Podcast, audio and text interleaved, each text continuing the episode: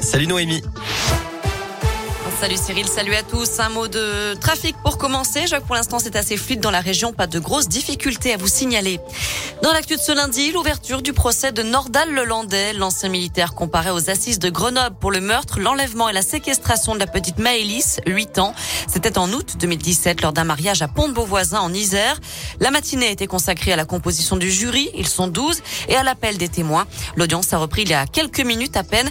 Les premiers témoins vont être entendus, audience à laquelle vous assistez pour Scoop, Céline Boucharla, et on a pu entendre les premiers mots de Nordal Lelandais. Oui, après la lecture de l'acte d'accusation pendant près d'une heure par la présidente de la Cour, ce document qui retrace l'enquête, Valérie Blin a demandé à Nordal Lelandais de se lever. Elle lui a d'abord lu les cinq crimes pour lesquels il se retrouve devant cette cour d'assises avant de lui donner la parole.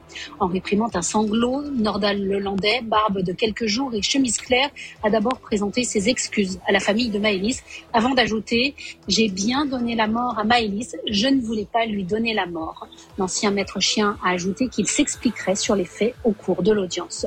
Pendant ce temps, sur le banc des parties civiles en face, les parents de Maëlys et sa grande sœur Colline font bloc. Jennifer, la maman, tient serré contre elle un portrait de sa petite fille. Cet après-midi, la Cour s'intéresse à la personnalité de Nordal Lelandais. Sa mère doit notamment être entendue. Le frère, une ex-petite amie et un ancien co-détenu de Nordal Lelandais n'ont pas souhaité assister au procès, mais la présidente a ordonné qu'ils soient recherchés. Ils sont donc contraints de venir témoigner. Je rappelle qu'il a déjà été condamné à 20 ans de réclusion pour le meurtre d'Arthur Noyer. Cette fois, il encourt la réclusion criminelle à perpétuité. Le verdict est attendu autour du 18 février.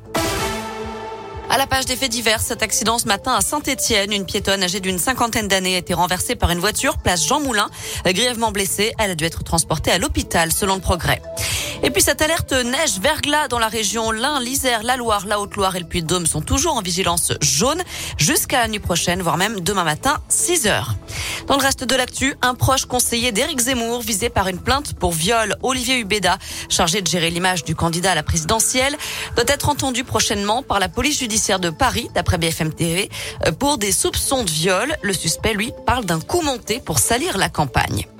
La première levée des restrictions en France aura lieu mercredi. Les jauges seront supprimées dans les stades et les salles de spectacle. Ce sera aussi la fin de l'obligation de télétravail, mais il restera recommandé au moins trois jours par semaine. La fin également du port du masque généralisé en extérieur.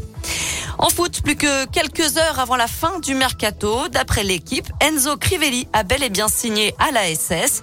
L'attaquant est prêté jusqu'à la fin de la saison. Voilà pour l'essentiel de l'actu. On jette un œil à la météo pour cet après-midi. Encore pas mal de grisailles et des averses attendues partout dans la région.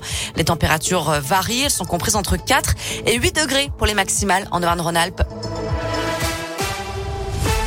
Merci Noémie.